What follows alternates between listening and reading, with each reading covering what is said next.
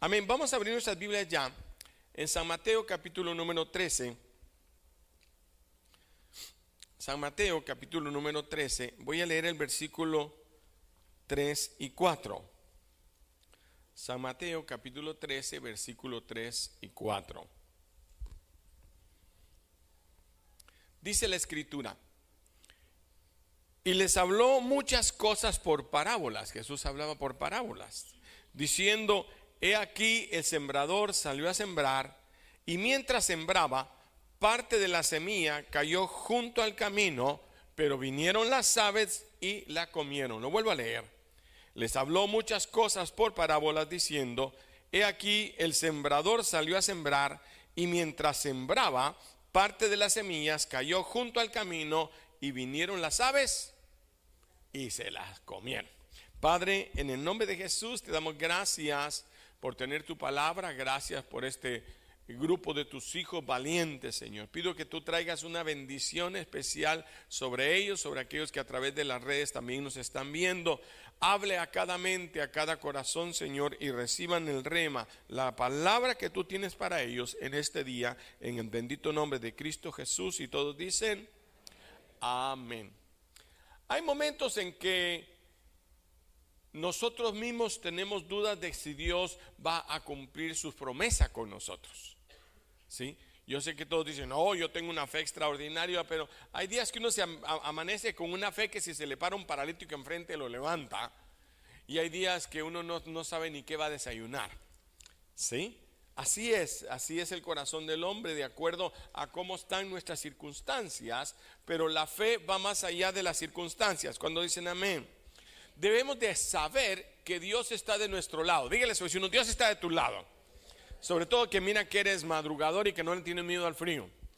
Sí, Dios está de nuestro lado porque Él es nuestro amigo. Él prometió estar con nosotros todos los días y hasta el fin. Amén. Pero tenemos un enemigo, el enemigo de nuestra alma. Tenemos un espíritu inmundo muchos que están trabajando para robarnos e, e, esa palabra a toda costa. El enemigo quiere robarnos. Aquí el Señor más adelante explica a sus discípulos y les dice que la parábola del sembrador eh, dice que esas semillas que caminaron junto al camino es la palabra que cae pero que no logra desarrollarse, que hay cierta eh, duda en nuestra mente, en nuestra alma, y viene el enemigo y quiere robar esa palabra. Dígale a su vecino que no te roben la palabra. Yo le he explicado alguna vez que mientras yo predico, usted oye 45 minutos de un mensaje, pero solamente una frase, solamente una porción, solamente un pensamiento de esa palabra se queda en su corazón. Por eso cuando le preguntamos a alguien, ¿qué predicó el pastor el domingo? Decíamos, bueno, predicó de, que el sembrador, o predicó eh, eh, de que la venida, predicó de que nos arreglemos con nuestro marido. Y a veces, a veces pareciera que es diferente mensaje, pero es que sí es diferente mensaje, porque el mensaje que Dios trae a cada vida es un rema, diga un rema. Es una palabra que trae al, al corazón de nosotros, pero esta figura de las aves que vienen y roban la semilla es Satanás quien desea robarnos la palabra de bendición que viene en nuestra vida. Esa palabra que va a brotar, porque ese pensamiento, ese rema que quedó en su corazón, se va a desarrollar quizá durante la semana. Quizá en un momento de su, de su día o de su semana va a haber una necesidad y, oh, esa palabra. Yo oigo muchas veces, ah, como dijo el, el pastor el domingo, como predicó el pastor tal día. Entonces, ese es el rema para ese momento pero el enemigo viene y quiere robar esa semilla. Más adelante, la siguiente parábola, dice Jesús, porque hay otra parábola, dijo Jesús, es un hombre que sembró semilla, pero en la noche vino el enemigo y sembró cizaña. Esa es cuando el enemigo contamina la palabra que tú has oído. Tú oíste un rema que te va a hacer salir adelante, que te va a hacer recordarte que Dios está contigo, pero a la par de eso el enemigo pone otra cizaña, un mal pensamiento, algo contrario a lo que oíste. ¿Cuánto me están entendiendo lo que quiero decir?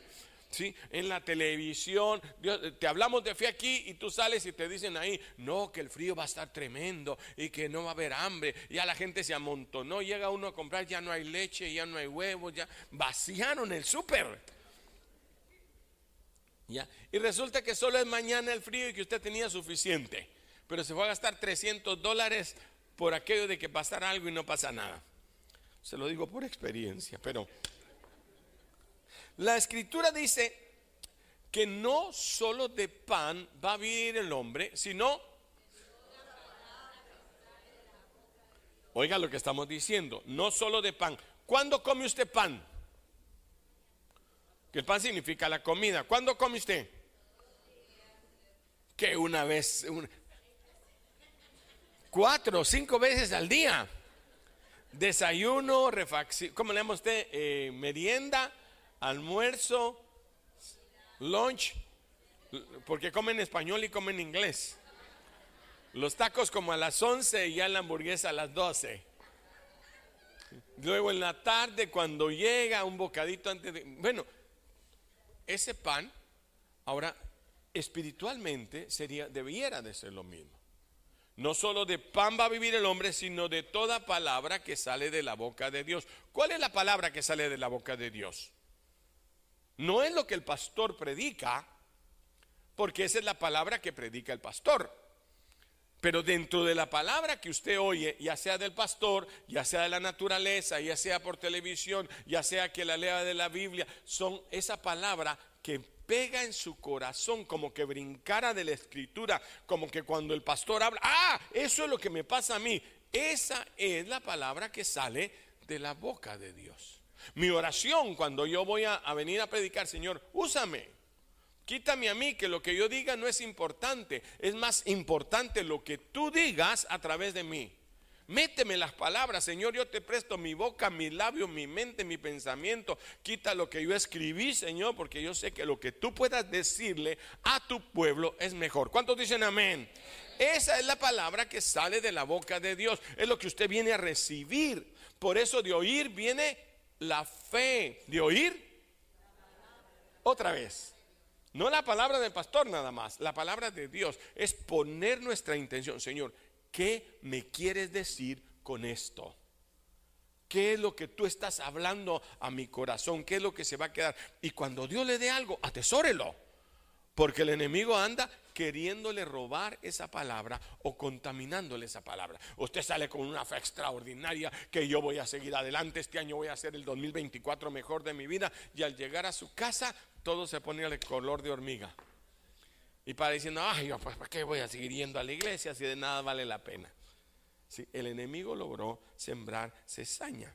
Porque si nos roban la palabra que sale de la boca de Dios, ¿con qué nos vamos a alimentar espiritualmente? ¿Por qué mucha gente empieza a perder la fe?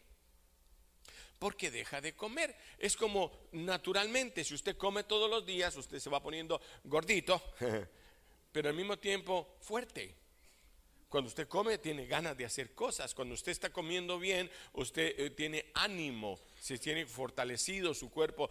cuando usted deja de comer, lo primero que siente es cansancio. No dan ganas ni de levantarse, no dan ganas ni de hacer. Dice, pero ¿por qué estás tan aragán? Lo que pasa es que está anémico. Su cuerpo no responde por las energías. ¿sí? Y si deja de comer más, después va a estar en una cama, no quiere ni hablar hasta que se muere. El fin de la anorexia es morir. El diablo vino para hurtar, matar y destruir, y así quiere destruir, algunos físicamente, pero a otros espiritualmente, robándoles la palabra. A veces hay alguien sentado a la par de uno y cuando Dios te está hablando, ellos te están hablando de otra cosa. Te están haciendo un chiste de la palabra, te están haciendo burlando, ya te fijaste en los pantalones de la hermanita, ya te fijaste en el pelo de aquella, parece pajonal. Un nido, un huevo pondría, un, un ave pondría un huevo ahí. Tú te ríes, pero se te perdió la palabra. Entonces, cuidado con las aves que están a la par suya. Codea a su vecino y dígale, no seas ave, de mal agüero. Entonces dice que no solo de pan vivirá el hombre, sino de toda palabra que sale de la boca de Dios. No te dejes robar esa palabra. No dejes que el enemigo siembre cizaña en la parte de ese ladrón desea despojarte del alimento espiritual para que te pongas débil espiritualmente. Porque cuando estás fuerte, dice que ni las puertas del infierno prevalecerán contra una iglesia que está orando. Cuando dicen amén.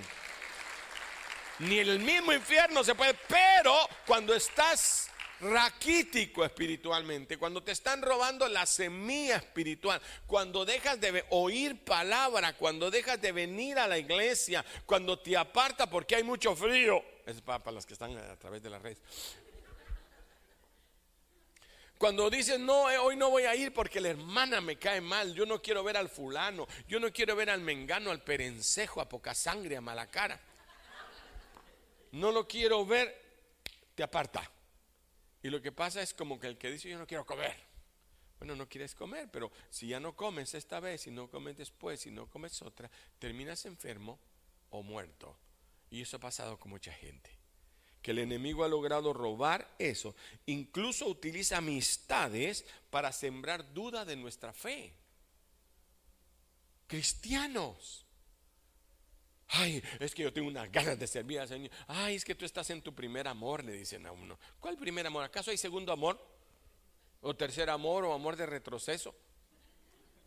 Hay solo un amor, ¿o no es cierto? Y el amor siempre va para adelante. ¿Cuántos dicen amén? El amor siempre dice más. El amor siempre dice más.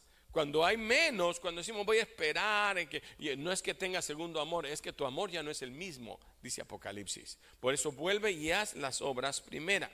Jesús peleó sus batallas desde que nació. Él era Dios, pero era humano.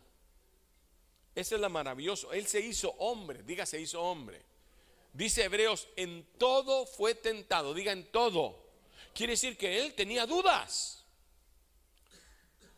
Quiere decir que él en algún momento tenía tentaciones, porque en todo fue tentado, más en nada pecó. Es más, María pudo haber dudado cuando ah, le dijeron que el que viene en tu vientre es Jesús. Imagínate, ella era humana como todos nosotros. Y resulta que su niño no tiene dónde nacer. No hay hotel, no hay hospital, no hay donde van a nacer. El niño tiene que nacer en una piedra donde beben vaca las leches, donde beben agua las, las vacas. Era para ver si está despierto, dormido. Pero resulta que ella pudo haber dicho, si es el Hijo de Dios, ¿por qué tiene que nacer en un establo? Nosotros ahora sabemos que Él se hizo pobre para que nosotros fuéramos enriquecidos. ¿Cuántos dicen amén? Así dice la Biblia, Él se hizo pobre para que nosotros fuéramos enriquecidos. Pero en ese momento ella no lo sabía. Ella pudo haberse preguntado, ¿por qué si es el Hijo de Dios no está naciendo en un palacio?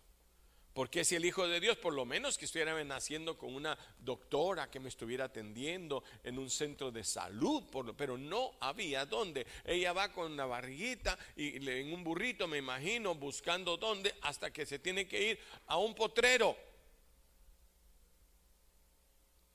Si a veces nosotros pensamos, si no tengo que comer, ¿será que Dios está conmigo? ¿Por qué tengo que pasar estas circunstancias? ¿Por qué me quitan del trabajo? ¿Por qué tengo este problema? Porque Dios tiene propósitos maravillosos.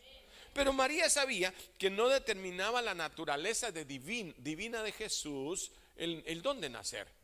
La prueba está en que unos reyes de Oriente vienen a adorar al niño, pero eso fue meses después. Ya Jesús ya estaba más grandecito cuando ellos vinieron. Pasó algún tiempo. A veces Dios nos confirma que está con nosotros, pero hay momentos en que tenemos nuestras dudas también. Por eso debemos aprender muchas veces a afrontar nuestras situaciones difíciles, ¿sí? Eh, que no nos van a alejar de la promesa de Dios. ¿Cuántos saben que Dios nos sana? ¿Cuántos saben que Dios nos sana? Pero a veces viene el dolor. A veces viene ahí el malestar, te comiste ocho tacos y uno de los tacos ya estaba pasado, tenía E. coli, en tu ameba histolítica, que podía ser cualquier cosa y, y uno se enferma. No por eso Dios nos sana, simplemente que se te fue la mano. Que saliste bien calientito de aquí de la iglesia con calefacción y bien sabroso y saliste al aire allá que está a, casi cero grados centígrados. Te enfermaste, te resfriaste. No es que Dios no proteja, sino que el cuerpo humano tiene su manera de reaccionar también. ¿Cuánto me están siguiendo hasta acá?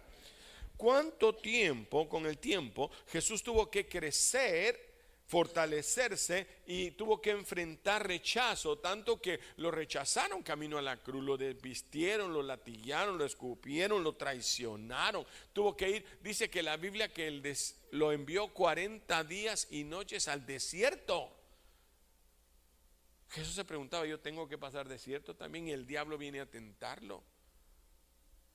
¿Por qué lo tentó? Porque sabía que podía pecar porque era humano, pero fue tentado en todo, más en nada pecó hasta que muere en la cruz. Cualquiera de nosotros quizás hubiéramos perdido la fe. Hay momentos en que decimos, ¿será realmente que Dios está con nosotros? Jesús exclamó una, una aclamación que algunos han puesto en duda. Él grita, Eli, Eli, lama sabactani. Se lo voy a tener que traducir porque seguro que usted no entiende arameo. ¿Qué quiere decir, Padre, Padre, ¿por qué me has desamparado o abandonado? Oiga, lo está diciendo Jesús en un momento de humanidad, en un momento en que Él está siendo apartado de Dios, Dios voluntariamente quita su mirada de Él para llevarlo a la muerte e ir al infierno en nuestro lugar. Él muere la muerte primera para que nosotros no tengamos que moverla, morirla. ¿Cuántos dicen amén? Él la sufrió para que tú no la sufras. Él sufrió el, el dolor en su cuerpo para que por sus llagas nosotros fuéramos curados. ¿Sí? Así que había momentos en que Jesús se sintió traicionado. ¿Usted cree que no le dolió que Judas lo entregara? Pensemos por un momento. Usted tiene un grupo, un equipo, hace el club de la familia, ¿sí? En el club de la familia ustedes van a juntar ofrenditas porque con ese dinerito vamos a ir todos a Disney. O no, no, a otro lugar mejor, Disney muy feo vamos a ir a, Holyland. Y entonces comienzan a juntar el dinero y dice, ¿a quién le damos a juntar el dinero? ¿Se lo damos al tío borracho? No, porque ese se lo gasta. ¿Se lo damos al ladroncillo? ¿A quién pone usted a, a cuidar el dinero? A mi hermana, la que siempre anda conmigo, es así que es fiel a ella voy a poner yo de tesorera. ¿A quién puso Jesús de tesorero? ¿A quién? Puso al que pensó que podía hacerlo. Confiaba en él, diga confiaba era uno de los doce, no se sabía que él era ladrón. Quizás Jesús en algún momento el Padre se lo dijo, lo, lo, o no sé, no sé hasta dónde Jesús era Dios y dónde era hombre, dónde tenía, pero él tuvo que haber pasado los momentos humanos como los que pasamos nosotros, porque dice, en todo fue tentado para que él nos entienda. Dígale a su vecino, Dios te entiende a ti. Dios sabe que tiene dudas, Dios sabe que tiene problemas. Por eso cada día envía la palabra, porque nuevas son sus misericordias cada mañana. Es más, hubo un momento en que está él sufriendo, lo acaba de entregar Judas. O lo va a entregar en eso. Él sabe que es el momento, ya se está llegando. Y él se pone a orar y le dice, Pedrito, ya que Judas me falló, tal vez tú, porque ya Judas ya salió a hacer lo que tenía que hacer, ya Jesús ya lo sabía, se van al Getsemaní, él se pone a orar, regresa Pedro, Jacob, ustedes que han sido mis cuates, los, los, meros cheros, los meros, ¿cómo dicen los, compadres? Yo no sé cómo le dicen en México al más, al más allegado, mi carnal, sí, oren. Y entonces él se va y cuando regresa los que están orando, están dormidos. Así les preocupaba la, petición de Jesús que cuando Jesús le dijo, por favor, ora por mí. ¿Qué tal si usted me dice, ora por mí y mientras yo estoy orando? Usted dice, pastor, ¿no le importa nada? ¿Qué pensó Jesús cuando sus amigos no están orando? Es más, él no lo hacía ni por, ni por él, sino le dijo, oren para que ustedes no caigan en tentación. Yo sé lo que les viene. Y se va otra vez y se vuelven a dormir. Bueno, ahora vamos ya, dijo Jesús, en ese momento. ¿sí? Pero cuando Él está solo, listo para ir a morir, sabiendo que se tienen que enfrentar no al diablo, sino a la muerte y a la muerte segunda. Él sabía que el Padre lo iba a dejar, él, conocía el camino que tenía que recorrer, él sabía que era un camino difícil, más allá de la misma vida, él sabía que eh, lo iban a, golpear, iban a hacer todo, pero lo que él le dolía más es que en algún momento tenía que ser dejado por el Padre para sufrir el sacrificio como hombre. No sé si me lo doy a entender. Pero Jesús ahí tiene que tomar una decisión y pasa una copa y el Señor le dice, bebe de esta copa. Esa copa quería decir, tú vas a aceptar el compromiso. No tengo tiempo para explicar que los judíos tienen ciertas maneras de, hacer promesas o de aclarar promesas y una de ellas es de beber de la copa. Si, toma, si tomaba de la copa, la jovencita aceptaba el matrimonio. Si no tomaba de la copa, quería decir que no. Entonces ahora Jesús tiene que hacer lo mismo. Si tú bebes de la copa, entonces tú estás aceptando que vas a ir a ese sacrificio. Si tú no quieres, él dijo, Señor, yo prefiero, no, su carne. Pero ahí reacciona su espíritu y dice, pero no se haga mi voluntad, sino la tuya. hay momentos en nuestra vida que aunque lo de afuera diga que no, nuestro espíritu va a decir que sí. ¿Cuántos me están siguiendo hasta ahora? Y les dijo, Señor, que no sea mi voluntad sino la tuya, porque mi, tu voluntad es buena, es agradable y es perfecta. Aunque yo no lo entienda ahora, dígale Señor, aunque yo no lo entienda ahora, lo entendemos después. Esa es la confianza que Él nos enseñó que debemos tener frente a la adversidad. Señor, ¿cómo vas a resolver este problema? Señor, ¿cómo vas a hacer para que este diagnóstico que el médico me dio pueda cambiar? ¿Cuántos saben que Dios puede cambiarlo? Hay hermanos aquí que dicen, mire, el doctor nos dijo, yo no sé qué pasó, lo normal es que esto vaya peor y que crezca, pero desapareció. Hay gente que ya programada para la operación, el médico le hace una radiografía para ver exactamente dónde tiene que cortar y ya no aparece el tumor. Ya Dios sobró. Van al encuentro y en el encuentro se desaparecen los tumores. No, mire, hay unas cosas, si yo, me detuviera a contarle cuánto va pasando, decimos, bueno, qué maravilloso es mi Dios. Pero Dios obra por senderos eh, eh, diferentes. Marcos 15, 8 dice así. Llevan a Jesús ante Pilato y Pilato sabe que es un problema religioso. Pilato sabe que a Jesús lo van a entregar los envidiosos de los fariseos. Tienen envidia que su ministerio esté creciendo. Mire, es, es terrible darse cuenta que a veces los que más le disparan a las otras iglesias son las mismas iglesias. Ay, no, usted va a Maranata. ¡Uy, que Dios lo libre!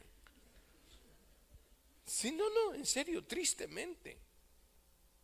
Hay gente que anda en el mundo, andan eh, fumando drogas, andan emborrachándose y la familia no le dice nada, pero de repente, fíjese que voy a ir a un encuentro. Ay, no, amigo, no te metas ahí, mira que ahí te van a engañar. Ahí se meten a llamarlos. Desde Honduras les llaman para decirle, no, no, no, no vayas ahí. Eso es del diablo.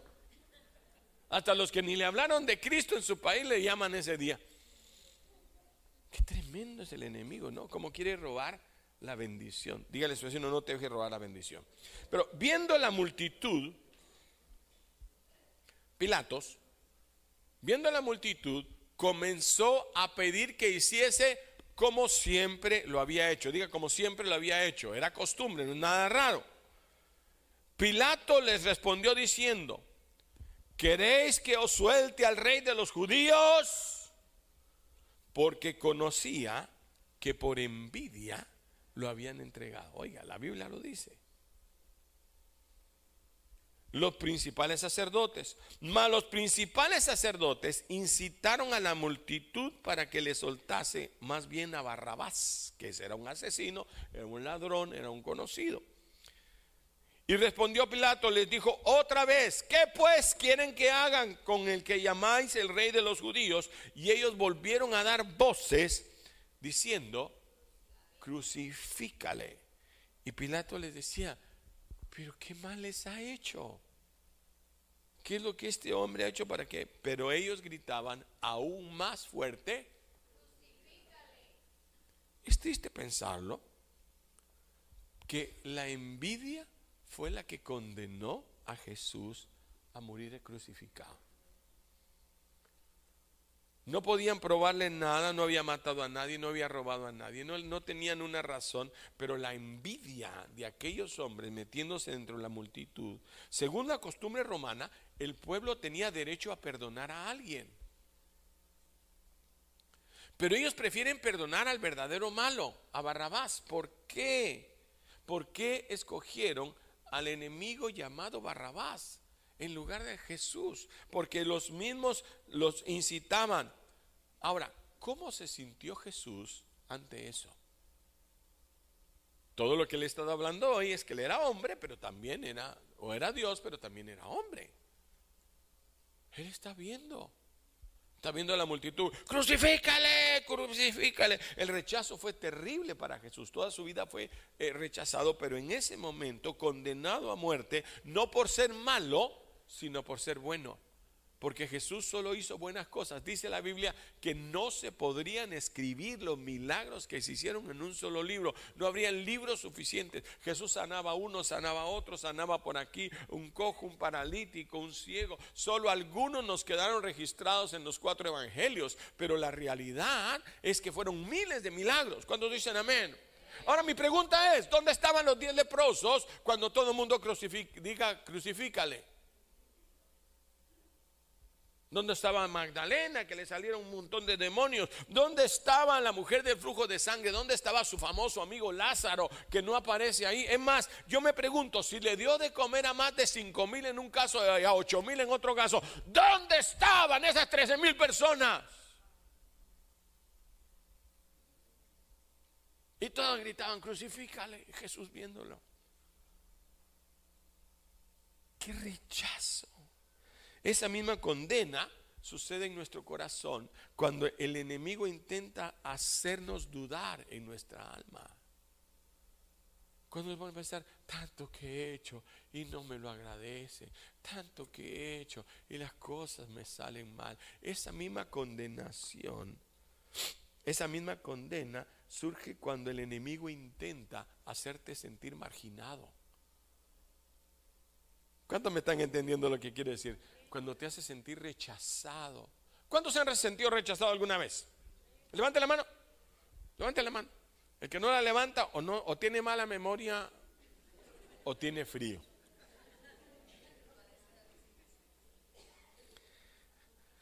Pero cuando no administramos bien nuestros sentimientos, para eso es este mensaje, y nos dejamos manipular por el rechazo, somos vulnerables a las tinieblas. Somos vulnerables a la voz del enemigo y nos quiere alejar del llamado de Dios.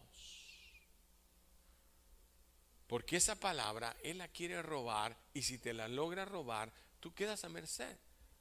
Si de toda palabra que sale de la boca de Dios nosotros vamos a vivir, ¿qué pasa si nos están robando la palabra de Dios? No vamos a vivir. ¿Si me doy a entender? De alguna manera, todos somos o hemos sido rechazados. Debemos aprender a manejar esa situación para evitar que afecte nuestra identidad. ¿Quién soy yo? Yo sé quién soy. Soy un hijo de Dios. Recuerde por un momento que usted es una hija de Dios, que es una princesa Hermano, acuérdense que usted es real sacerdocio, nación santa, pueblo escogido por Dios, para que nosotros anunciemos las virtudes de aquel que nos llamó de las tinieblas a la luz. ¿Cuántos dicen amén?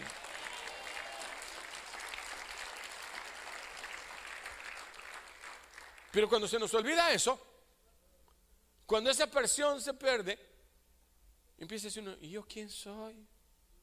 Para que me hagan caso a mí sin inglés es piqueo ¿Quién soy yo si, si estoy en este país? No sé cómo. ¿Quién soy yo si, si ni sé hablar? ¿Quién fue lo que Moisés le dijo a Dios cuando Dios le está diciendo, yo te voy a enviar porque tú vas a liberar al pueblo? Eso va a decir, aleluya, yo voy a liberar al pueblo. Tú vas a liberar al pueblo. Y dijo, Señor, si, si, si yo soy tartamudo, si yo no sé hablar, y, empezamos a poner toda clase de excusas. Cuando te dicen a ti te toca la célula, aunque sea por Zoom. Pasamos la vida luchando por ser aceptados, pero todos en algún momento vamos y seremos rechazados. Todos en algún momento nos van a hacer bullying. A veces a mí se me para un, yo le digo colocho, ¿cómo le dicen usted? Rulo un chino. Es que si se me para un chino, se imagina.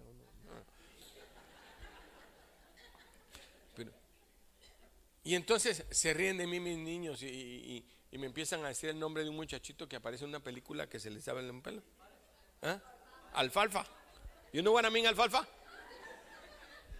De los Little Rascals. Y me dicen, ¡hey, alfalfa!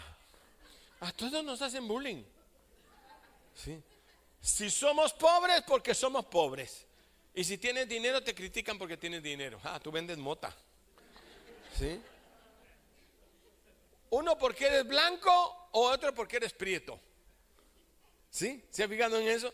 Pero de cualquier manera te lo van a buscar.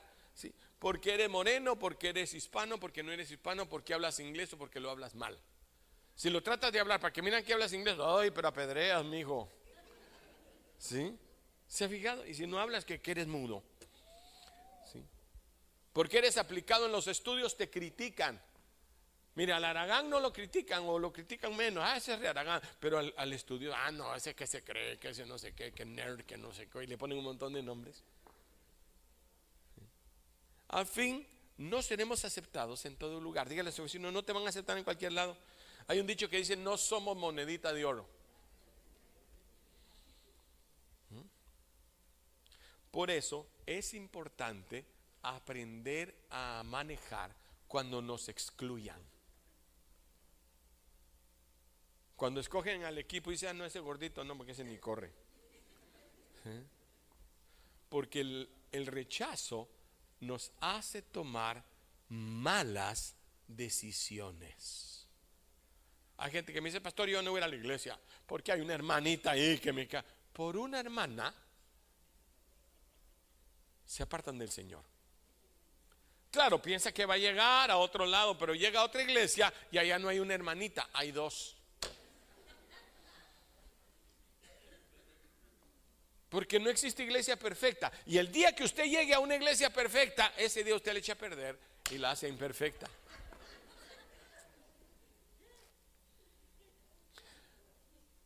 Como el enemigo ha atrapado a la gente, a, a las jóvenes es que si no me das tu cuerpo, si no me das tu virginidad, entonces no me amas, pruébamelo. Y la, jovencita lo permite para no sentirse rechazada y después la rechaza por lo que hizo. Así es el enemigo. Jesús fue rechazado muchas veces. Aún la samaritana, y tú siendo judío me pides a mí, lo está rechazando. Este hispanito que se cree. Es más, incluso tú lo has rechazado. ¿Cuántas veces te llamamos, hermana, que la iglesia? No, no, no me están llamando, yo lo voy a llamar cuando yo quiera. ¿No, no le ha pasado? Y al rato, cuando, cuando le aprieta la necesidad, mire, ¿por qué no era por mi mente? Ah, entonces ahí aparece. Por eso está sentado hoy, aunque haya frío. O le entregó al Señor en el momento que le dijeron, recibe a Jesús. Sí, amén, amén, yo quiero recibir a Jesús. Nah, déjese de historias. Será cierto, no será este cuento. Mi dinero es lo que quieren estos. ¿Sí? La gente piensa de todo antes de que el Señor los convenza. Lo rechazamos. Así Jesús es nuestro ejemplo a seguir cuando alguien te rechace. ¿Cuánto me están siguiendo esa hora? Él soportó la humillación al ser crucificado. Ser crucificado era la peor maldición que se podría echar sobre alguien. Usted sabe que a Jesús lo desnudaron todo. En, las figuritas nos lo ponen con una toalla aquí. Pero la realidad es que a Jesús lo desnudaron.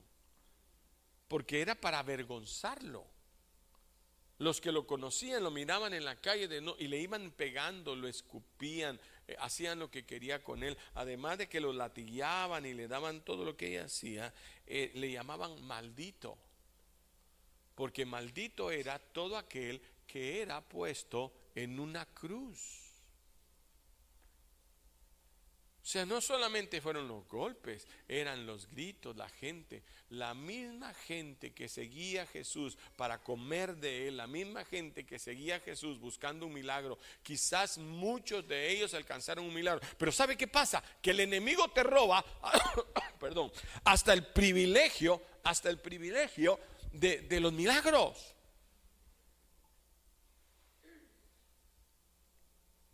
Mire, yo he visto milagros en mi vida que no puedo explicar, porque yo soy bien cabezón, hermano. Yo me hice científico. Yo todo lo quería comprobar en el laboratorio. Pero una vez salgo yo, me toca ir a predicar, estoy en el hospital y del hospital me toca caminar a la iglesia como un par de míos. ¿sí? No teníamos el carro ahí en ese momento. Entonces yo tenía que irme a pie, pero era de estos tiempos que llueve. Y entonces a mí me toca ir a predicar y estoy eh, haciendo algo en el, en el hospital, salgo corriendo del hospital, agarro mi sombría y voy caminando. Pero miro las gotas que están cayendo. No llamamos mi sombría. Bueno, mi esposa se acuerda más que yo. Así que vamos caminando y estoy viendo el agua, estoy viendo que está cayendo el agua, pero yo tengo que predicar, tengo la preocupación. No soy pastor, simplemente era un hermanito que me invitaron a predicar. Y entonces voy caminando y cuando entro a la iglesia, ¿qué cree? Ni una gota. Mi, mi ropa completamente seca. Explíqueme eso. Porque yo le digo que son milagros que Dios tuvo que hacer conmigo para que yo entendiera. Pero, wow, estoy seco. Aleluya. Prediqué sobre la fe ese día, hermano. La gente pasó al frente. Hasta un borracho se convirtió. Y ya después, cuando despertó el borracho, siguió cristiano. increíble, increíble. lo dejo ahí. Pasa el tiempo y tengo yo uno de esos momentos donde me he dejado robar las palabras que entró en mi corazón. que no, que nadie me quiere, que no, que para qué seguir adelante, que yo no tengo ganas, que no sé qué. Entonces me quise acordar, acordate de aquel milagro. Yo vi en una campaña, vi levantar cientos de paralíticos. Gente corría con su silla de ruedas cargándola alrededor. Dieron la vuelta olímpica al estadio cargando sus sillas. Todos llorábamos, llorábamos. Entonces yo quería recordar esos momentos para que mi fe volviera. Pero entonces mi mente empezó a decir, no, a lo mejor lo que pasó que alguna nube iba encima de ti a lo mejor no estaba lloviendo tanto, a lo mejor la ropa, y empiezas a pensar un montón de cosas naturales y el enemigo roba el milagro. Gente que Dios la sana en la congregación. Hermano, mire, cuando usted oró, hermano, el Señor me quitó. Yo tenía ese problema, tenía meses que no, no se me quitaba el dolor de la espalda, pero al día siguiente otra vez, ay, no, no, hermano, yo pensé que Dios me había sanado, pero no. Y el enemigo te robó el milagro. ¿Cuánto me están siguiendo? Por eso no se deje robar. Dígale a su hermano, no te dejes robar. A Jesús lo acusaron de lo que usted no se imagina. Mire, San Juan 8, 39 al 41, en lo que pasa a tocar el que tiene que tocar. Me gusta cuando yo les gano, ¿no? Porque así es como decirle. Jesús está hablando con los fariseos. Y los fariseos le dijeron, nuestro padre es Abraham. nuestro padre es, Abraham. Jesús les dijo, si fueses hijos de Abraham, las obras de Abraham harías. Pero ahora procuráis matarme a mí, hombre que os he hablado la verdad, la cual he oído de Dios. No hizo eso Abraham, él está hablando con Biblia. Entonces, vosotros habéis, hacéis las obras de vuestro Padre. Entonces, ellos enojados buscan algo, buscan cizaña, buscan cómo golpearte. Yo tenía ese problema. A mí cuando alguien me hacía algo, yo buscaba lo peor de él. Yo tenía una mi hermana, la más grande, que no se había casado. Ya las otras se habían casado, pero la más grande no. Entonces, si mi hermana me reclamaba porque yo no había hecho bien la tarea, le decía, usted cállese porque es una amargada solterona. Y yo sabía, yo no a mí, buscaba darle el golpe bajo, donde, le doliera más. Cualquiera. ¿Usted porque tiene la nariz torcida? ¿Usted porque cualquier cosa, no? Gorda. Y estos hicieron lo mismo y le contestan a Jesús. Nosotros no somos nacidos de fornicación. Un padre tenemos que es Dios. Aquí hay muchas cosas. Porque Jesús no era hijo de José. Aquí podían entrar en la duda mientras se aseguraban si era el Espíritu Santo o no, que no lo creían. Entonces le tiraron a Jesús con lo más que podían. Lo rechazaron. Recibió Jesús un terrible insulto. Tal vez él pudo haber pensado, con razón no había un lugar donde yo naciera. Con razón me han rechazado tanto porque tal vez no soy hijo de mi padre, tal vez. Y cuántas dudas que el enemigo quiere poner para robarte la bendición. Si hubiera dejado que esas palabras hubieran caído en su corazón, se hubiera acabado el ánimo de Jesús. Pero él sabía que aunque no hubiera nacido en un pesebre o hubiera nacido en un pesebre, él era un hijo de Dios. Dígale a su hermano, no te olvides que tú eres un hijo de Dios. Dígaselo al otro lado, no te olvides que tú eres. Sí, pero tu papá te dejó, sí, pero no conociste a tu mamá, sí, pero tu hombre te... No, no, yo soy hijo de Dios. Yo soy un real sacerdocio, nación santa, pueblo escogido. Nada cambia eso. No permita que las mentiras de Satanás te hagan dudar quién eres tú.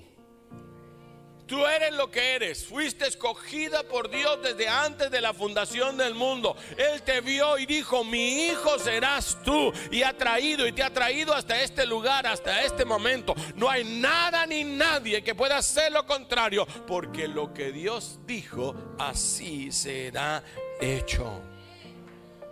Tú no perteneces a un grupo que te obliga a pecar. Perteneces a un grupo que fuiste comprado con la sangre del Cordero, del Hijo de Dios. Al que nunca te debes.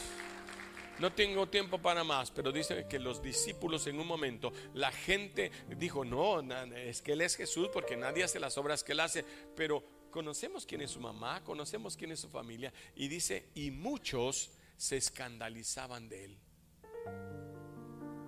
Muchos se volvieron atrás. La gente reconocía la sabiduría y el poder de Jesús, aceptaba su virtud, pero se escandalizaron porque lo conocían. Decían, es imposible que Él tenga tanta sabiduría. La están viendo, pero no la creen. Es que es imposible que, hayas cambiado tanto en la iglesia. Eh, no, es que es imposible que tú puedas levantarte. Pero si tú eras un borracho, pero si era y ahora te miran bien, ¿qué has hecho? Yo he ido a la iglesia. No, no, no, pero ¿qué has hecho tú? Nada, pero es que Dios me cambió, Dios me... No, no, no, algo tuviste que hacer. No hice nada. Solo que Él me escogió. Me vio y me amó. Se enamoró de ti. ¿Verdad que así es el amor? Pero ¿por qué quieres ese hombre tan feo, choco, gordo, pelón, ni dientes? Pero yo así lo amo. ¿O no es cierto? Ese es el amor. Alguien no entiende, pero ¿cómo se enamora de ese pelado? Pero es el que quiero. Y Dios te vio y se enamoró de ti. Cierre sus ojos. Te vio lo que otro no ve. Porque Dios no ve lo de afuera, lo que el hombre ve. Dios conoce el corazón. Y dijo, yo te escojo para que camines por mis caminos. Mi hijo eres tú, yo te escojo hoy.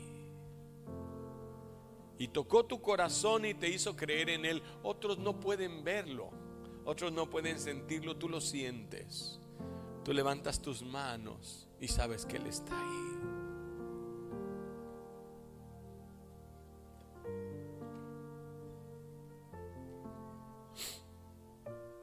Quizás hay momentos que te vas a sentir fuera del confort humano porque no somos de ellos. Pero cuando recuerdas que tu Padre Celestial está contigo, la fuerza vuelve a tu cuerpo. No te dejes robar la bendición de ser hijo de Dios. No olvides nunca que tú fuiste escogido para cosas grandes. Que no depende ni de tu fuerza, ni de tu inteligencia, ni de tu sabiduría. Es su misericordia. Que no mereciéndolo, te escogió. Te amó, te santificó y murió por ti en la cruz del Calvario para presentarte sin mancha y sin arruga delante de su Padre Celestial. Cuando lleguemos va a decir, estos son los que yo lavé con mi sangre, estos son los santificados, purificados, los más bellos. Real sacerdocio, nación santa, pueblo escogido mío, para que camine de las virtudes de aquel que nos llamó a la luz admirable que no levantas tu mano y le dices, gracias Señor? Si te rechazan, levanta tus manos y yo sé quién soy. Nada me cambia porque otro me rechace. Sigo siendo heredero de las grandezas de Dios.